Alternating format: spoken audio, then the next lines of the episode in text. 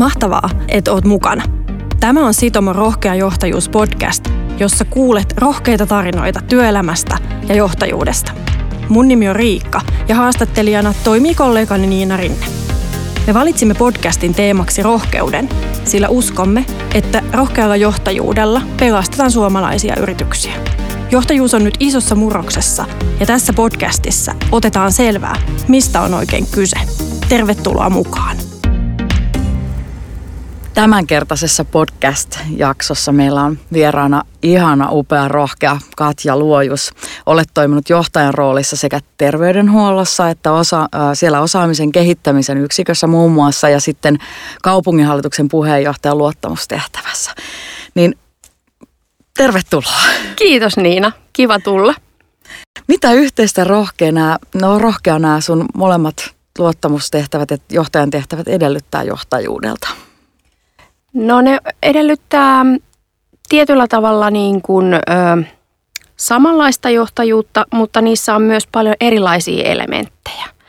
Että tämmöinen lähiesimiehenä, johtajana toimiminen ero luottamustehtävässä johtajana toimimisesta sillä tavalla, että, että meillä on tietysti lähiesimiestyössä on tietyt protokollat, mitä pitää niin kuin yrittää noudattaa, organisaation tavoitteet, sitoumukset – kun taas sitten luottamustehtävässä johtaminen, niin se on enemmänkin sellaista niin kuin suostuttelujohtamista, verkoston suostuttelujohtamista yhteisen tavoitteen näkemiseksi samalla tavalla. Ja näistä varmasti voisin kuvitella, että molemmista on hyötyä toisille, vaikka on hyvin erityyppinen niin kuin konteksti. Ilman muuta, koska mä näkisin, että, että että se kaikki kokemus, mitä sen johtajuuden ympärille kertyy, oli se viitekehys, kohderyhmä, tavoitteet erilaisia, niin saman tematiikan alla kuitenkin toimitaan. Se tulokulma, lähestyminen vaan poikkeaa hieman. Ja aina on kyse ihmisistä. Ihanasti sanottu. Tämä kiteytti paljon, koska haluan ottaa tähän nyt, että sairaanhoitopiirien haasteen ja tämän johtajuusmurroksen, mitä te elätte tällä hetkellä, niin johtajuus on teilläkin isossa murroksessa tai monet voimat vaikuttaa siihen johtajuuteen. Kun nyt puhutaan rohkeasta johtajuudesta, niin mikä kaikki teitä nyt haastaa siellä terveydenhuollossa?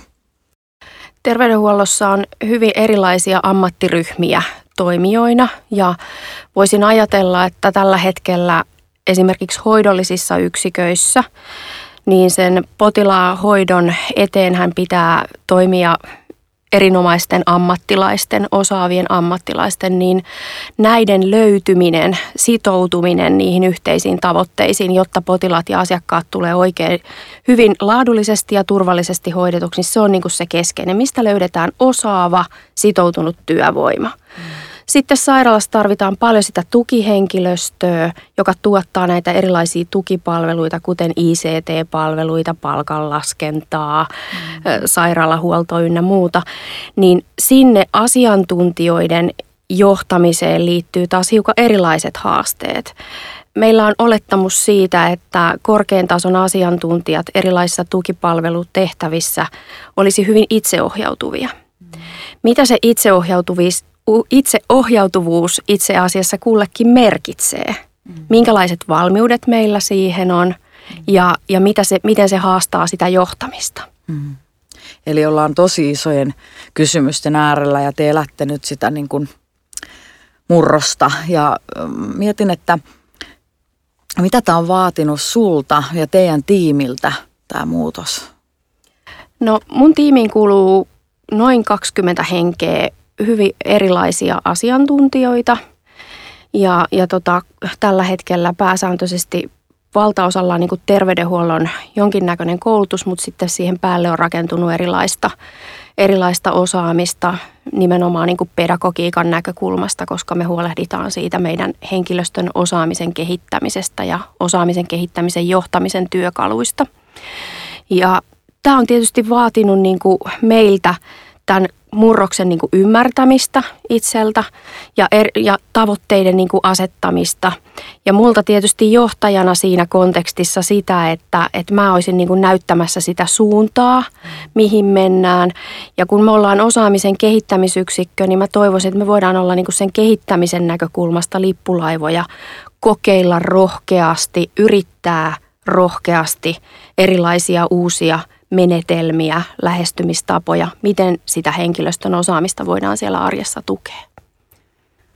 Mistä itse saat tätä rohkeutta ylläpitää, koska varmaan äh, teilläkin on oikein kampusalueella yli 8000 erilaista asiantuntijaa ja työntekijää, jolloin voin kuvitella, että varmaan on paljon tehtävää ja ihmiset menee, niin kuin sanoit, niin eri vaiheessa muuta, niin millä sä ylläpidät sitä intohimoa rohkeutta ja meet pelkoja päin? Ja voiko rohkeutta oppia?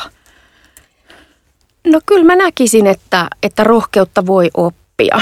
Ja, ja se oppi varmaan tu, tulee niiden ö, erilaisten kokemusten kautta, mitä siinä arjessa kohtaa. Ö, voi pelottaa joku asia ihan hirveästi. Mä en ole itse asiassa vaikka tehnyt jotain asiaa aikaisemmin. Mä en ole koskaan yrittänyt tällaista uutta asiaa.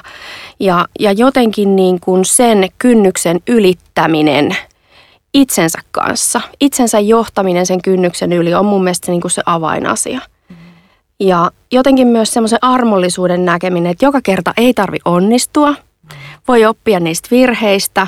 Silloin vaan pitää tunnustaa itsellensä ja myös avoimesti koko työyhteisölle. Esimerkiksi se, että hei, nyt mentiin kiville, vedetäänpäs vähän takaisin, otetaan uusi suunta ja yritetään uudestaan. Että semmoisen niin kuin inhimillisyyden tuominen siihen yrittämiseen, että aina ei tarvi onnistua, mutta silti voi yrittää uudestaan.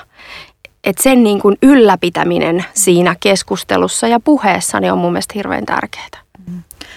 Mä mm, haluan nostaa tässä esiin, että kun kohdattiin tämän studion ulkopuolella ja lähdettiin sitten keskustelemaan, että miten tämä lähtee tämä meidän yhteispeli täällä toimimaan, niin lähetettiin sulle kysymykset etukäteen ja täällä on myös niin kun seuraava kysymys on, että mitä rohkeita sä oot tehnyt, niin nyt täytyy semmoinen alleviivata, että olit spontaanisti lähtenyt kysymään tätä suoraan kollegoilta molemmilla niin kuin luottamustehtävässä ja sitten tässä niin kuin organisaatiossa. Ja mun mielestä tämä on tosi rohkeeta. Eli sä lähit suoraan altistaan sen, että hei, että, että niin kuin auttakaa mua, antakaa mulle palautetta. Niin onko tämä rohkeinta, mitä sä oot tehnyt vai, vai mikä on niin kuin rohkeinta? Tai sitten haluatko kommentoida ensin niitä palautteita, joita sait? Joo, kiitos. Tota, se oli mulle ehkä semmoinen luontainen tapa kysyä niin kuin muilta, koska mä lähdin aika itsenäisesti tätä asiaa lähestymään hyvin konkreettisten tekojen kautta. Ja ne vastaukset, mitä mä sain niin kuin useimmilta, niin mä yllätyin niistä vastauksista. Ja se, miksi mä yllätyin, niin ne liittyikin enemmän siihen mun tekemisen tapaan taikka siihen mun persoonalliseen luontaiseen tapaan toimia, eikä niinkään mikä konkreettiseen rohkeaan yksittäiseen tekoon, mitä mä itse ajattelin lähtökohtaisesti, että sellaisia vastauksia voisi tulla.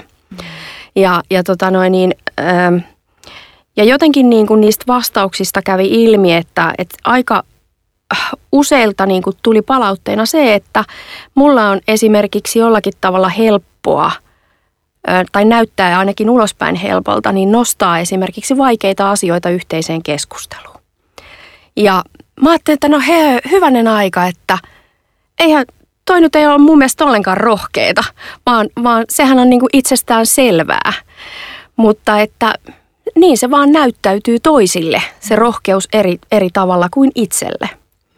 Ja, ja tota noin, niin aivan muussa spontaanissa keskustelussa juuri eilen kävi yhden työntekijän kanssa esille, että kun hän juuri nosti tämän asian, että, että kun mulla on jotenkin helppo, helppo tai se näyttäytyy helpolta juuri näiden vaikeiden asioiden puheeksi ottaminen, niin, niin että onko, mu, onko mä aina toiminut näin ja onko mulle tämä aina ollut niin kuin näin helppoa, mm. niin mä itse koen, että ei ole. Ja, ja mitään yksittäistä tekijää tai asiaa, koulutusta tai valmennusta, mikä olisi niin kuin auttanut siihen – tai siinä asiassa niin kuin kehittymään, niin mä en osaa itse nimetä. Vaan mä ajattelisin, että ehkä se enemmän rakentuu sen kautta, että mä oon kokeillut, mä oon kokeillut erilaisia tapoja ottaa vaikeita asioita puheeksi. Ja, ja sitten tavallaan niin kuin reflektoinut sitä, että missä mä oon onnistunut, missä mä oon epäonnistunut. Ja jos mä oon epäonnistunut, niin mitä hittoa mä tein väärin? Mitä mun pitäisi tehdä toisella tapaa? Ja mä kuulen, että, että varmaan me kaikki niin kuin siinä toiminnan taustalla on joku se niin kuin miksi. Että koetaan, että niin kuin jos mä en ota tätä esiin tai jos mä en avaa suuta, jos ei tätä käsitellä, niin seuraa taas joku muu juttu. Niin se varmaan on niin kuin... Kyllä, kyllä. Juuri näin, että, että ainahan sille on tietysti oltava joku niin kuin tavoite ja tarkoitus, ei vaan sen takia, että huviksi mm. tätä asiaa niin kuin käsitellään – vaan, vaan sen takia, että, että tota, aina on, tietyllä tavalla on pyrkimys johonkin hyvään. Mitähän siinä, kun ajatellaan, että vaikeaksi koettuja asioita nostetaan esiin, niin mikähän siinä on se, mitä ihmiset sitten oikeasti niin kuin pelkää? No varmasti mä olettaisin, että suurin pelko tavallaan on se, että sä et voi koskaan tietää, minkälaisen reaktion sä saat toisessa aikaiseksi. Ja silloin, silloinhan liikutaan semmoisessa tilanteessa, että sulle ei ole enää hallinnan tunnetta. Vaan, vaan silloin se on niin sanottua tilannejohtamista. Mm. Lause lauseelta, virke virkkeeltä, mm. tunne tunteelta, mikä sieltä tulee vastaan. Mm. Niin sehän on pelkkää tilannejohtamista. Sä et voi absoluuttisesti valmistautua. Sä et voi tehdä powerpointtia – Sä et voi tehdä valmennusohjelmaa siihen, että miten mä ratkaisen tämän tilanteen käytännössä, vaan, vaan sun pitää olla aidosti läsnä, kuulla sitä ihmistä, ottaa se tunne vastaan. Mä joskus mä ärsynyn ihan kamalasti jostakin tilanteesta, mutta mun pitää yrittää pysyä siinä niin kuulina kuin mahdollista. Jo, jotta tavallaan niin kuin se ei mene sit siihen mun tunteen käsittelyyn, mm. vaan pysytään siinä asiassa.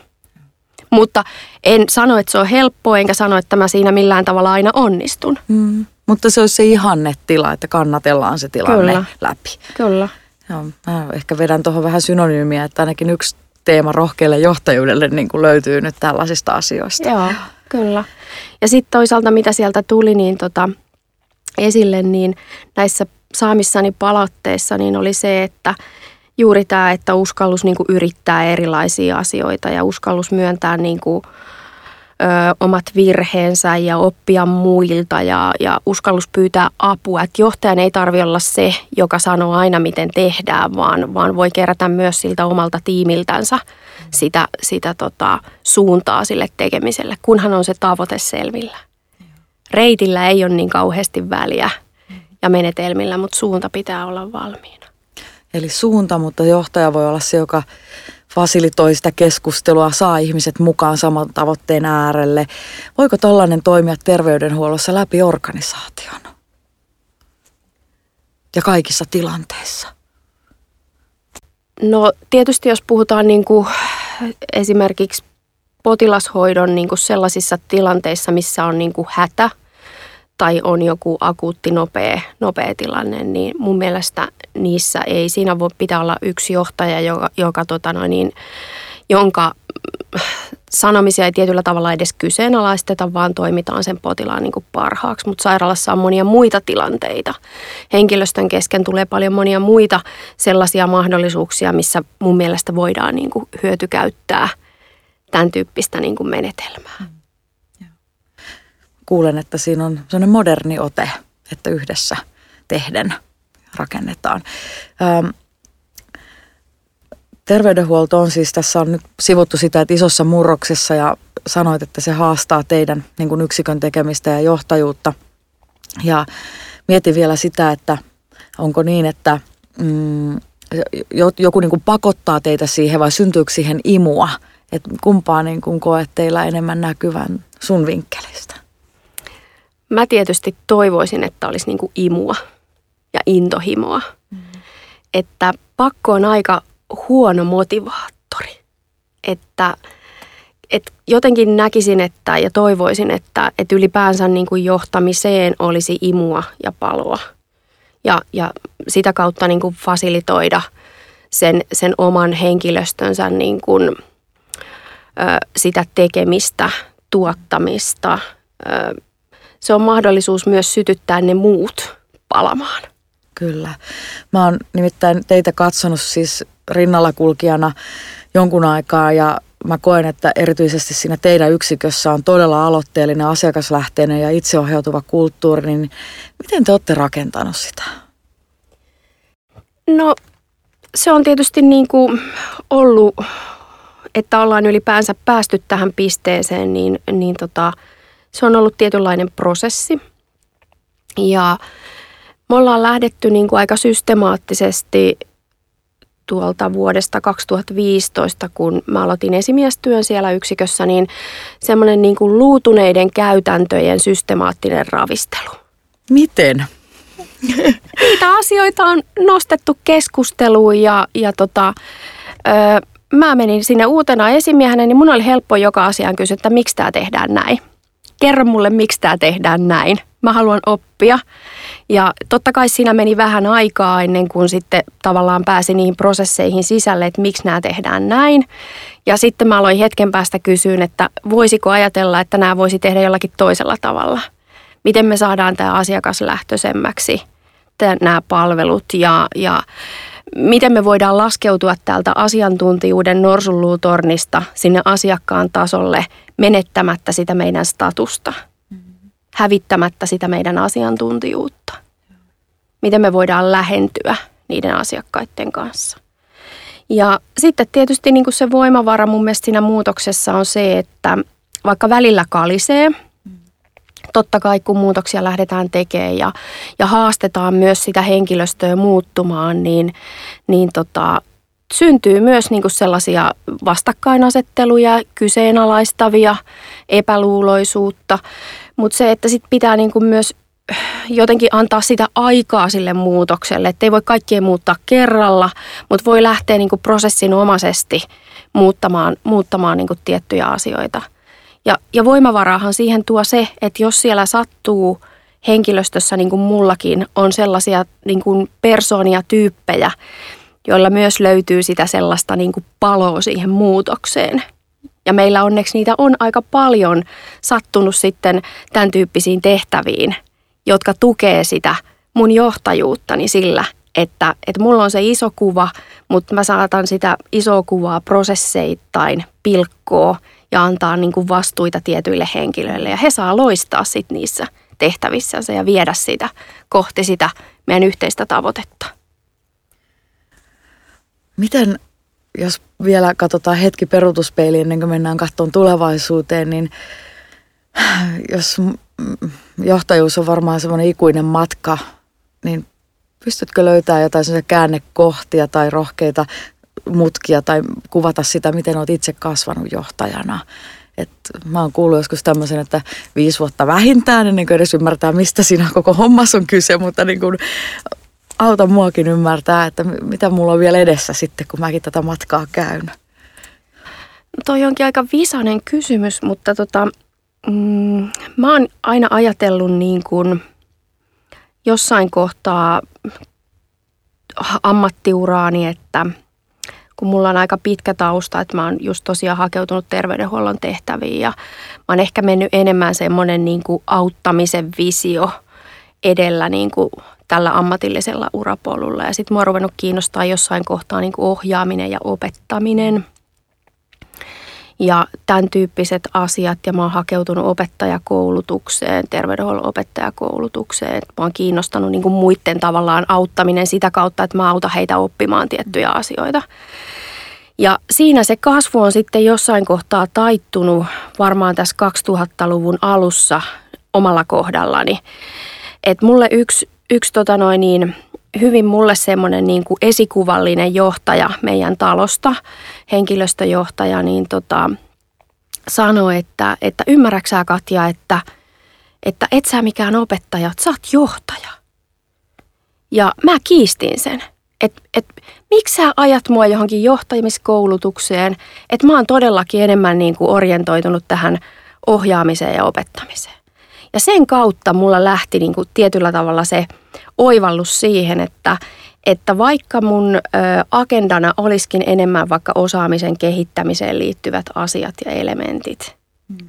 niin johtamisen kautta niitä sitten kuitenkin niin kuin viedään, niitä asioita. Onko tämä säilynyt sulla koko nyt tämän matkan tämmöinen niin kuin auttamisen ja oppimisen teema no, johtajuudessa koko ajan? No ehkä enemmän niin kuin mä näkisin, että, että tota, ähm, tämä tämmöinen niin kuin auttamisen fokus, niin tota, tota, tota, kyllä se niin kuin tässä pikkuhiljaa on niin kuin sillä tavalla sammunut, että ehkä se enemmän liikku liittyy siihen, sit siihen oman henkilöstönsä, niin kuin siihen lähijohtamiseen. Mm. Mutta sitten kun puhutaan tämmöistä strategisesta johtamisesta tai luottamustehtävässä toimista johtamisesta, niin ei, ei se siinä niin kuin näy, mm. vaan, vaan ehkä se on enemmän sitä, että mä autan vaikka omaa henkilöstöäni oivaltaa jotakin asioita tai autan heitä jonkun prosessin niin kuin vaiheissa, mm. mutta ei se niin kuin leimaa sitä johtajuutta niin kuin tällä hetkellä – sitten tietysti mä oon käyttänyt joitakin työkaluja,